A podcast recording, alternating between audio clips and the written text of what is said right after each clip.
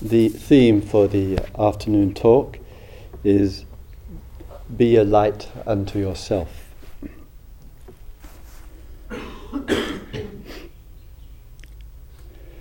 In uh, ancient India, and it's certainly somewhat reflected still in uh, contemporary spiritual uh, India, religious India.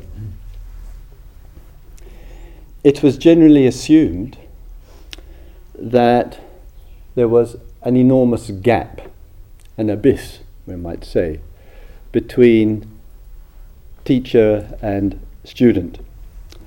And it's reflected and has showed itself over the years, and we can see it here in the village of Bodh Gaya as well as elsewhere, in a form of relationship which was often, and still is, extremely devotional, in which, in that gap, in that separation, the Guru was with a capital G, the Sisha, the disciple, the devotee, and in the division between the two, it was assumed, rather all too often, that the embodiment of all truth and wisdom and enlightenment rested in the hands or in the heart or in the mind uh, of the Guru. And it created an extraordinary culture, a questionable culture, between one and the other. And this gap nourished, of course, devotional feelings from the, the sadhak, the sisha, the devotee, the student. And gener- has generated and continues to generate many forms of religious expression. And often religion then has boiled down to being a kind of devotional practice if you look at the world's uh, religions. The Buddha, in his wisdom, immediately after his realizations under the retreat and several weeks of reflection on those realizations, five minutes uh, walk from here, walked away from the tree, and then a thought arose in his mind that people, human, human beings, have so much, to quote, dust in their eyes. What hope can they come to any real clear seeing? And a Brahmin, lovely person, came up to him. Because the Buddha's thought that arose inside of him, he said it would be tiring and annoying. This is right after enlightenment. Take note. Tiring and annoying to walk around North India giving profound teachings of an enlightened life and liberation if no one is going to understand and see clearly. What's the point?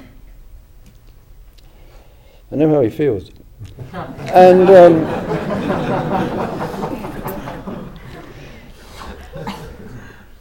and so he had some doubt, and he said, that is the somebody said to him, there are people who have little dust in their eyes, who are ready, who are receptive, who are deeply interested in the core truths of life and they want to realize life. They don't want to go through life in a daydream, in a nightmare, living under the shadow of ego morning, noon, and night. And this gave some, this invitation gave some genuine and uh, real encouragement. And then began a rather radical body of uh, teachings and one of the first things that became very clear in this uh, radical body of teaching is he dismissed ruthlessly this whole construction of the guru disciple relationship. He had nothing to do with it. It easily led to a forms of submissiveness from quote unquote, the disciples, the followers. And it easily led to the um, magnification of a lot of ego and power tripping with the gurus. And felt that this created a, an unreasonable and unacceptable gap. And sometimes one sees here when the whatever, lamas and Dalai Lamas and others who many of us love dearly. And one sees them standing on the road, you've seen them, perhaps you've done it rather sadly. Standing on the, the road there, waving the white flag, as a whole fleet of 18 or 20 cars go by, all looking for some special person, sitting in the back of the car with one mega smile on his face. The Buddha said, great one liner, why should I, who am subject to birth, aging, pain, and death, want to worship another who is equally subject to birth, aging, pain, and death? It's a good question. So he dismissed it ruthlessly. I love him for it and therefore took the emphasis off this kind of submissive de- devotional elevating of a human being into an unreasonable and unacceptable realm and put the focus on men and women looking into things together to see what the truth of things is together and to share and explore our experience together. And therefore, the gap was reduced dramatically. And when one person went to the Buddha and asked him about this kind of uh, elevation, this hierarchy, which men, of course, have loved. Go to the tree. Who's sitting round the tree? Men. Thousands of them. they love it. The rest of you can be at the back. And the Buddha said, when he was asked by one of the followers of some guru, the Buddha said about this, the Buddha turned to him and he said, I can remember the Pali because we used to say it a lot in the monastery, Attahi atano nato. Be a light unto yourself. Beautiful. Great one liner. So, what does that mean? What does that mean in the dynamic of all these things? it means the teacher, yes, has a place, has uh, authority, has the, hopefully the willingness to, to, to, to share and we explore together. But the ear of the listener matters. The heart of the listener matters far more than the one who is doing the talking. And in that act of listening, the act of listening is to listen so that you listen and you listen to see. Is there anything valuable which is being stated which helps to bring light to oneself?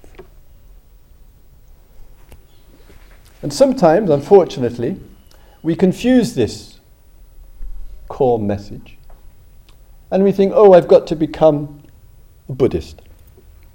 I've got to buy this whole baggage which uh, goes along with it. Please, please do not become a Buddhist, I beg you. I've never been a Buddhist. I was never a Buddhist when I was a Buddhist monk. and I was not before. you get the irony. And I was not uh, after. And as one of the, my good uh, fellow teachers uh, uh, commented, don't be a Buddhist, be a Buddha. Much better wake up, wake up. so, if we can, as human beings, men and women of the earth, kind of establish some kind of uh, uh, understanding to be a light unto oneself. But it's a huge challenge because, on the one side, you and I, we have to have to listen.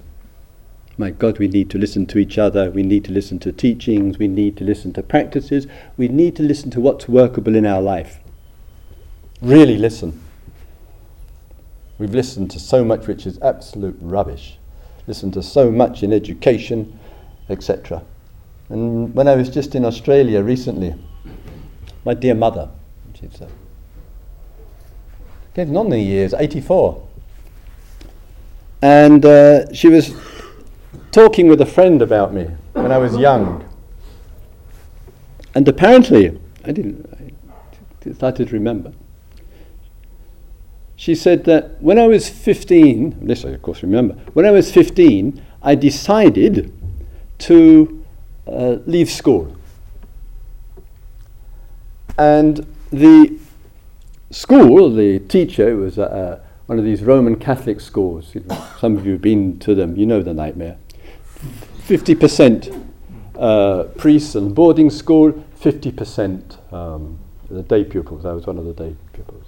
So the priest came round to my house to see my mother and father and said, Christopher wants to leave school at 15. It's far too early. He hasn't done any uh, exams uh, there. And of course, I was skipping school happily, uh, etc. What's he going to do if he leaves school at the age of 15? So my mother and father said, Gosh, he can't leave school. It's far too uh, early. He hasn't finished his education, etc. You're absolutely, absolutely right. And she said, I was in the kitchen while they were in the living room having this discussion about me. and I shouted out, things haven't changed as you can tell. I, I shouted out, I am leaving school because they've got nothing left to teach me.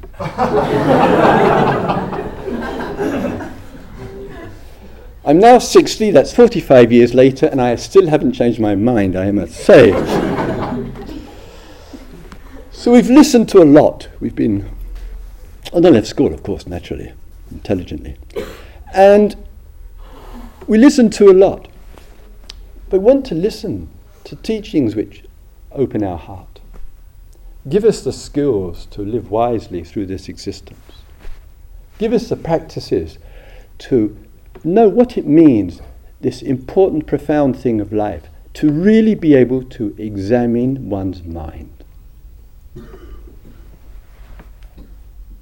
That which is closest to us, that which gives you and I the ability of mind, I mean heart and mind, feelings and thoughts and perceptions, which gives us the vehicle, the instrument to look at this world. And if your heart and mind and my heart and mind is in lousy condition, what hope is there to seeing the pristine wonder and mystery of this world? Because the vehicle we have to go through is heart and mind and perceptions. If we can't, if that's not bright and, and open and insightful, what hope is there to see anything clearly? Because it's the only instrument we've got, there is no other. And my God, the nightmare of it is we've neglected it.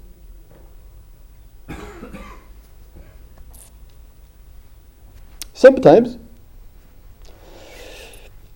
in the being a light unto oneself, as important and as va- valuable it is, some people understandably react, react against uh, authority, or they react against teachers, or education, or, or whatever it might be. We, you and I may say, I don't want, and I'll quote a couple of things and tell you a couple of stories in a minute. You, you and I may say, I don't want to be dependent upon the views of others. I don't want to be sucked in to what others keep telling me what to do or telling me how to live. I certainly sympathize and empathize with that very strongly.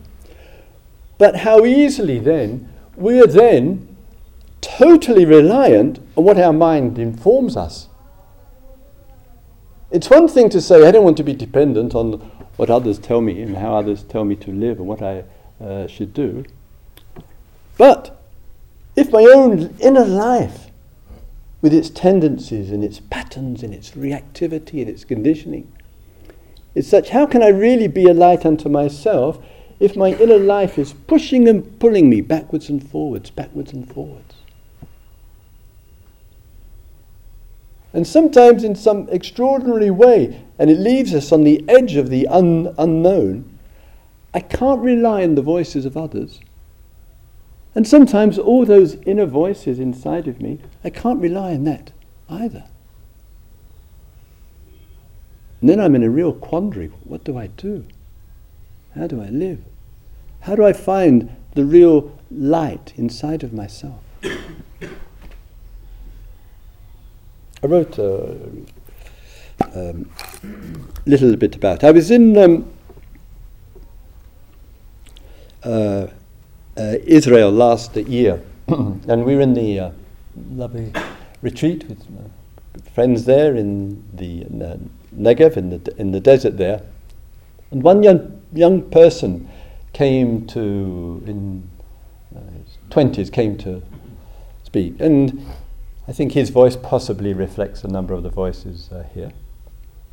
And while sitting, again, one of his uh, first retreats, while sitting on the retreat, he noticed and felt all, and saw all these different kind of uh, voices going on inside of himself, and so that kind of turmoil and conflict that can go on. What do we listen to inside of ourselves?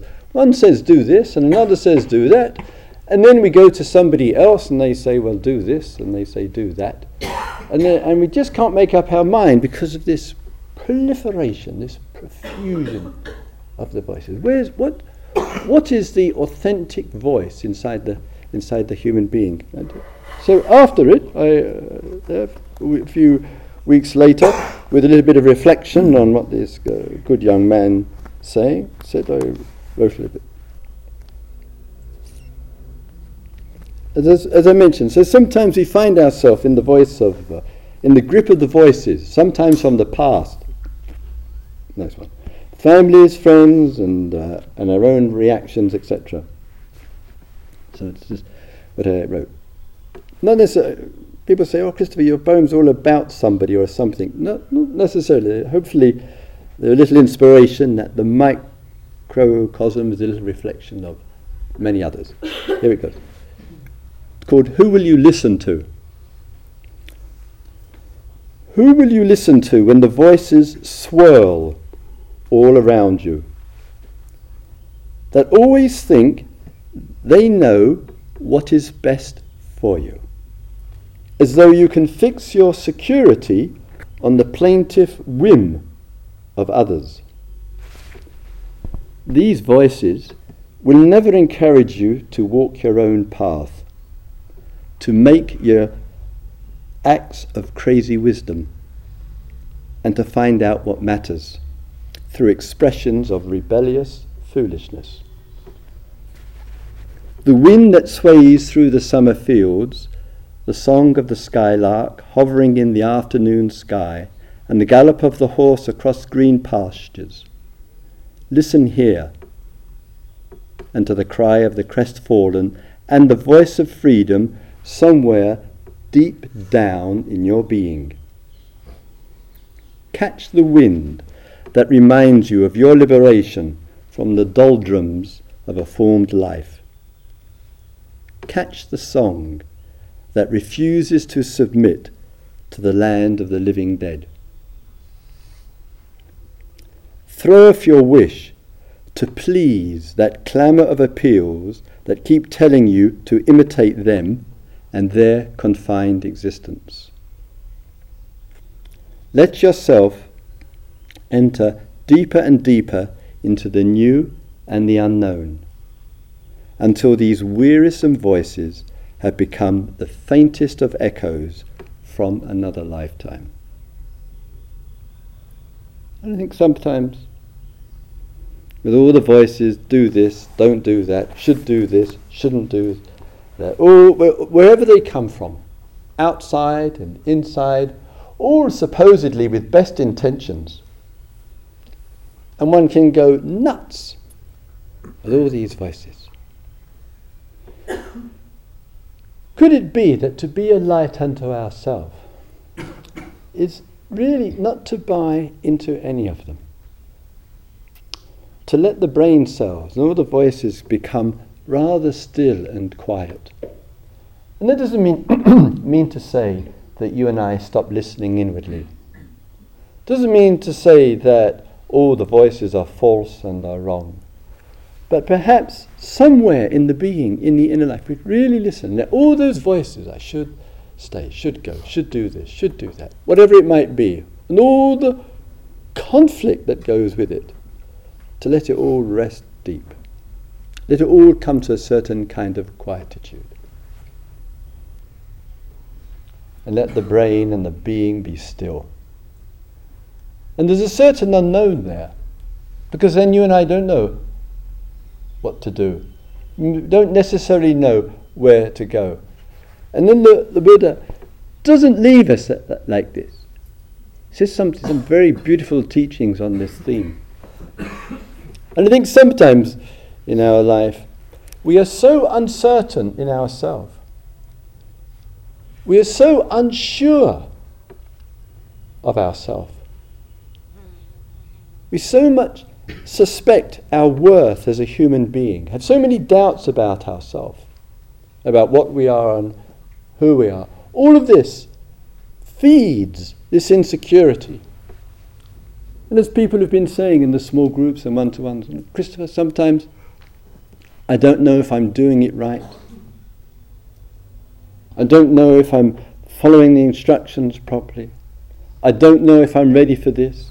I don't know if I can last another six or seven days here.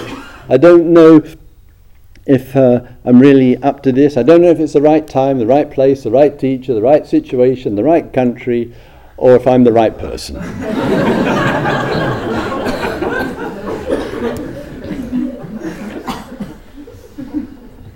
and all of this is kind of easily and understandably inside of us, go, go, going on inside, doubt in here, doubt here, doubt there, just can run everywhere, everywhere with us. And when we're experiencing uh, this doubt, how easily, in the pervasiveness of it, then comes the further reaction upon the top of that.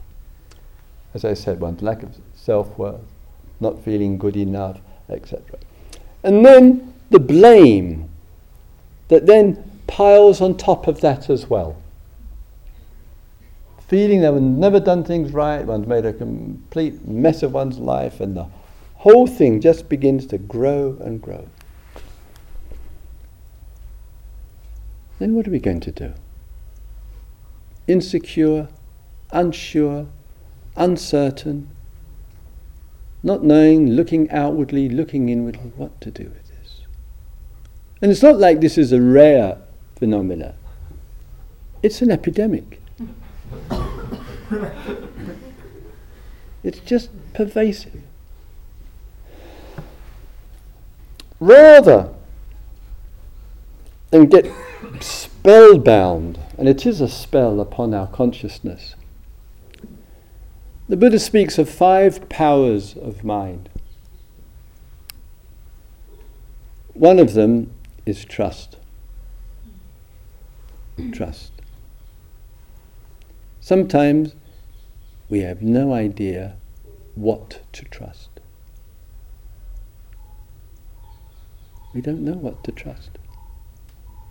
Could it be possible just to trust in the moment? Trust in the here and now. Could it be just to trust the fact that men and women for generations have gone through everything that you have gone through and are going through in the hall, and remarkably and beautifully and transformingly have emerged out of it.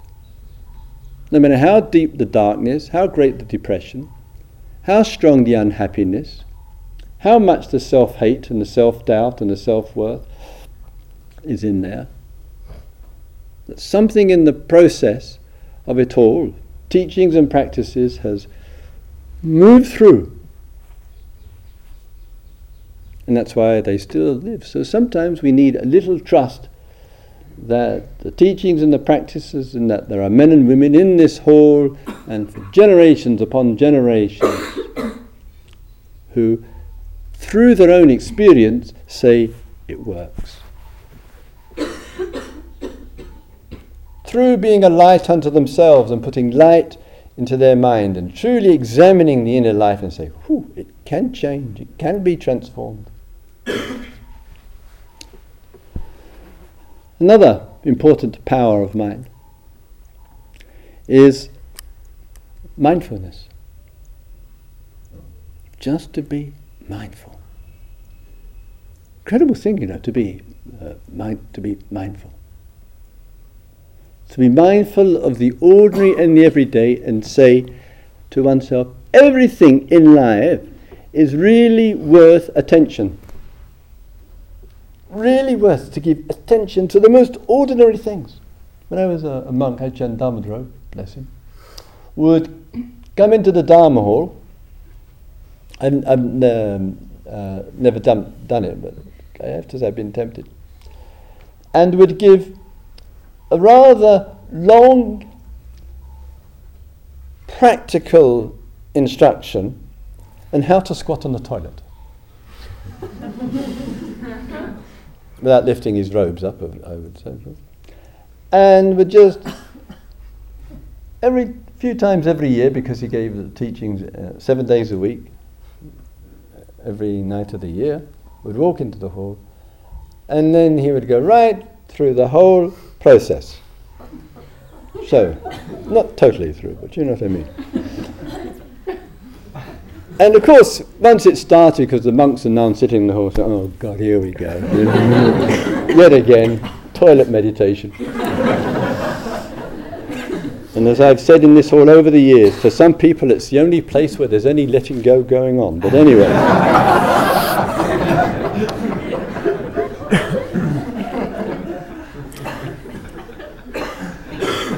So sometimes in the ordinary, in the everyday that's uh, uh, uh, taking place, obviously, obviously, it's a function of human life, biological life. it's significant. Yet we often have built up other things to be far more, and we create this hierarchy of significant events. And so the pilgrimage to the toilet's at the bottom end of what really matters except when one's constipated. and one's mindless in some areas, hardly knows one's been in the toilet, uh, etc. One always knows when others have been, you know. As though in the scheme and the scale of things, it doesn't matter so much. And again, part of the Dharma teachings is to say all things, all aspects of our life is truly worthy of our attention and interest. Incredible message. He's cutting through the Buddha, that is. Once again, this hierarchy, these experiences are really, really, really, really important. I want a huge, mind blowing experience while I'm in the mon- monastery. But squatting on the toilet, well, it's got nothing to do with it. This is called an unenlightened way of looking at things. He's not making the big thing of a special experience. The dramatic change from the searching and the seeking and the mind blowing drugs and the trying to get one's kundalini running up and down one's backside and all the other things.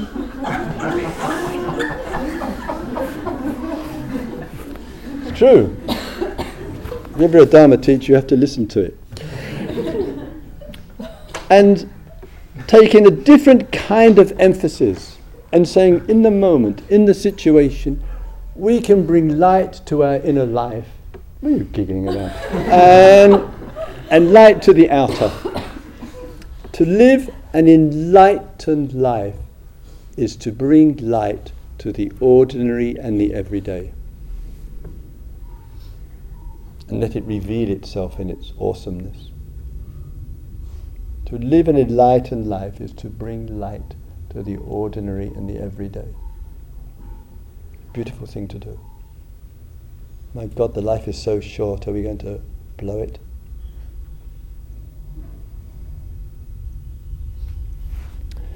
He takes a third feature.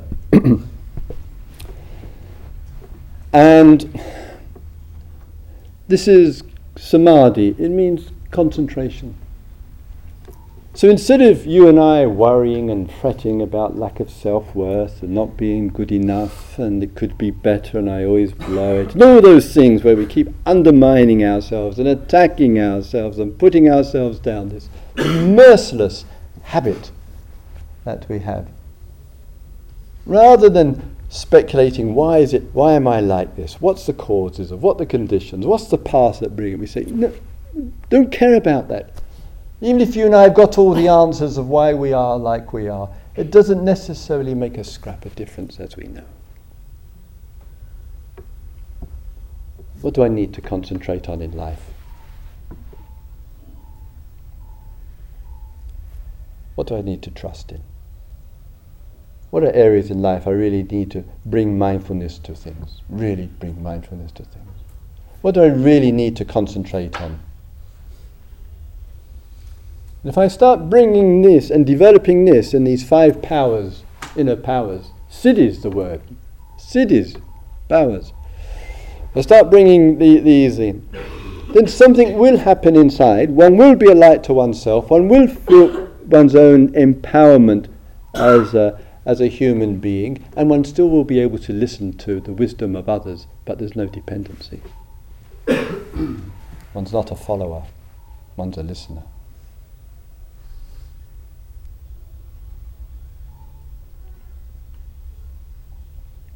And the fourth important one is energy. The word is viriya. I thought it should be viraga, but anyway. Is it viraga? That's stuff. Eh?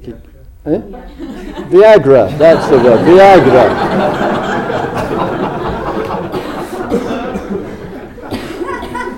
you can tell I don't have much familiarity with Viagra. Viagra, that's it. A little bit more natural Viagra is good for all of us, I would say. Yeah. So, this virya, energy. What are we doing with our energy? What are we expending it on? Daydreams? Fantasies? The obsessional story? Wondering why others are being who they are? What are we doing with us? What are we doing with it? Supposing we weren't wasting all this energy, past, present, future, daydreaming. So I really want to take a real interest. What do I? Just have this energy, this life force, this energy, this virya. What would be the most skillful application of it. It'd Be a deep question to ask, wouldn't it? To really ask. You have to be a light unto yourself. It's not up to me to tell you what to do with your energy. Though I don't mind. what do I do with the energy? What is the priority? While I live? What is the potency of it? What is the power of it? Then we hear, well, I don't know anything about science, but years ago they thought you can't split the atom.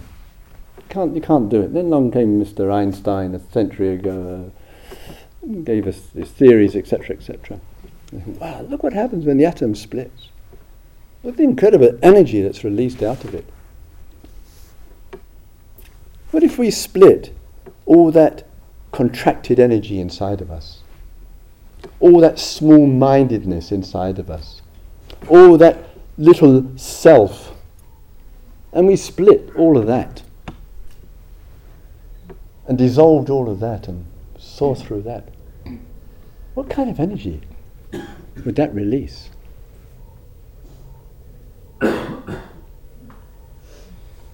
that bring out an extraordinary degree of love, which is the great energy, and compassion and deep, deep connectedness?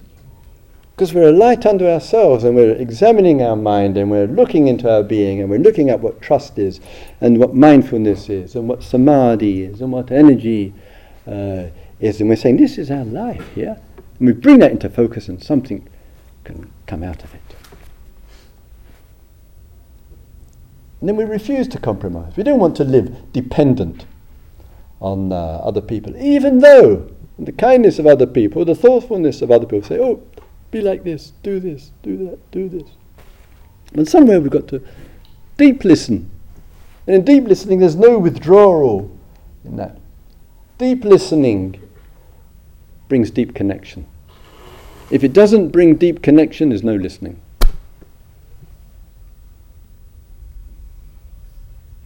Just uh, recently, I'll do another little piece.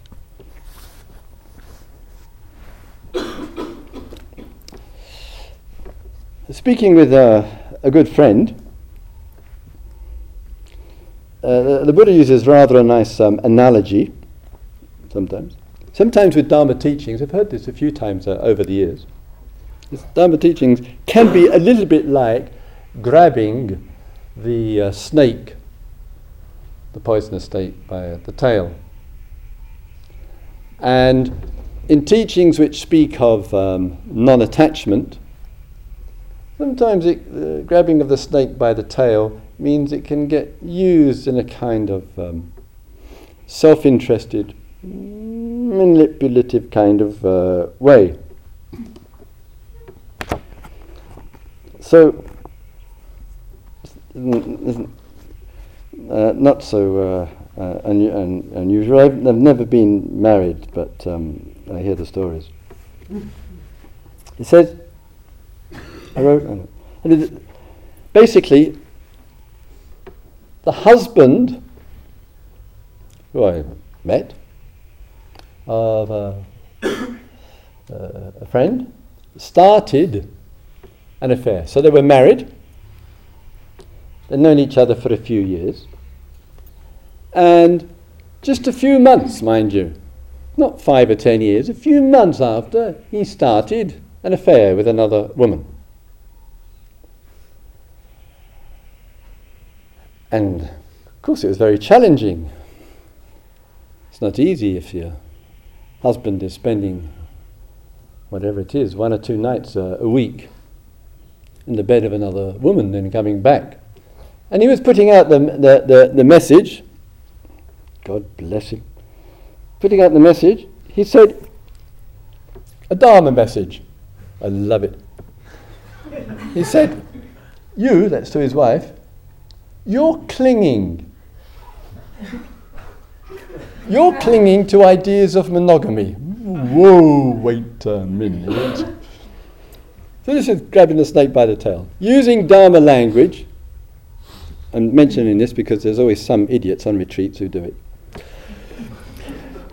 using Dharma language to get one's own way. She wasn't really being a light unto herself. Maybe he's right. Maybe I am just clinging to ideas of monogamy.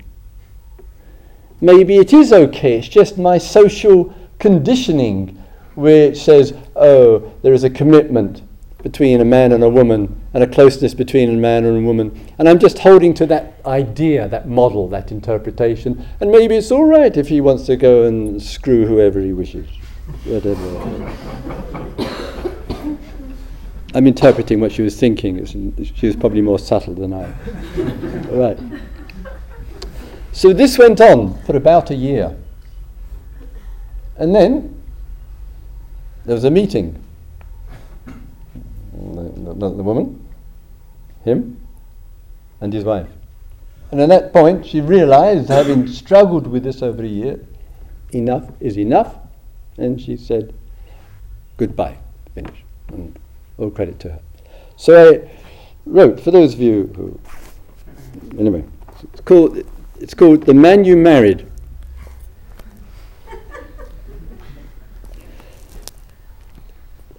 The man you married never truly existed. The man in your heart hid you from the man who lived in front of you. You thought the inner was the outer, that the man within was the outer man.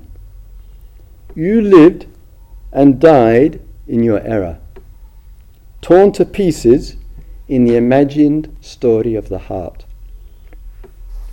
You both announced your sacred vows to the gallery of smiling loved ones while he smiled at them all with empty sincerity and let his view kiss you. You married your dream while he whispered his love upon the soft breasts of another woman.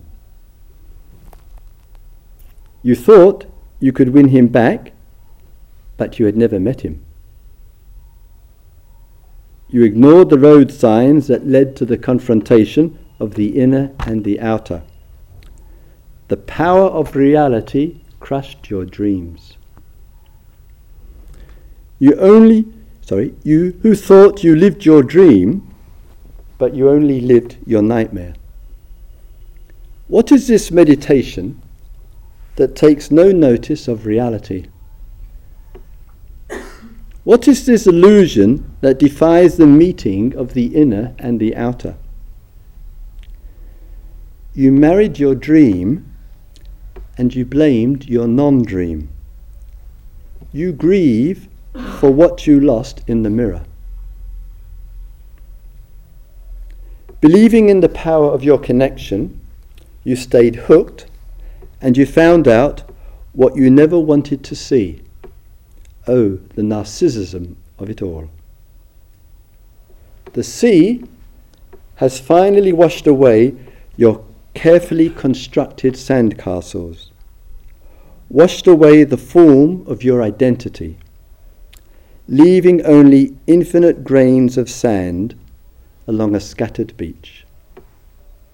Love the non dual. Sometimes in life, as I try to express in this and in many other situations, it can be a kind of shock to us. Where what we thought we saw was actually what we saw was inside, and it kind of blocks from seeing the outer. And then it's a shock. We miss the signals. We get married, and an affair starts soon after the marriage, or whatever. And it takes to be a light unto oneself. It takes a lot of clarity for all of us, and a lot of trust, and a lot of inner empowerment, and the use of the, the, the, the fifth power of, of wisdom. And so, in the difficulties and the turmoils that sometimes beset our life, we say, What is the trust? And sometimes the trust is, I have to say no.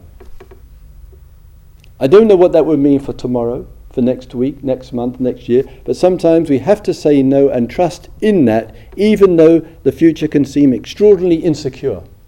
But one's had the courage, the trust to say no and live with what happens afterwards, rather than be submissive and dependent and fearful and anxious and waiting and waiting. And sometimes we have to ask ourselves, let me bring more mindfulness to the day so I don't keep, my mind doesn't keep fretting in the personal story because truth is behind the personal story. It's somewhere else than this personal story. What is, what is it I need to concentrate on? What it I need to really bring my energy to and really focus on? What shows wisdom in dealing with this situation? And if you and I really apply all of these, and we remember them and we reflect on them and we put them to uh, practice, then this whole cycle of lack of self worth, putting ourselves down, not feeling good enough, keep comparing ourselves with others, and all the difficulties and, that go along with it, it will belong to the dustbin of history. Because we've got a quiet inner power and we feel our presence on this earth and we can still listen.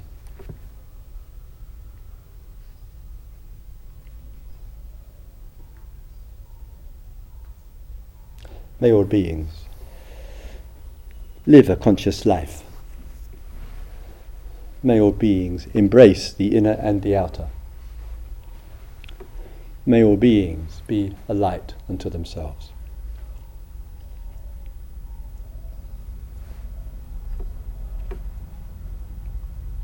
So let's have a couple of quiet minutes, shall we?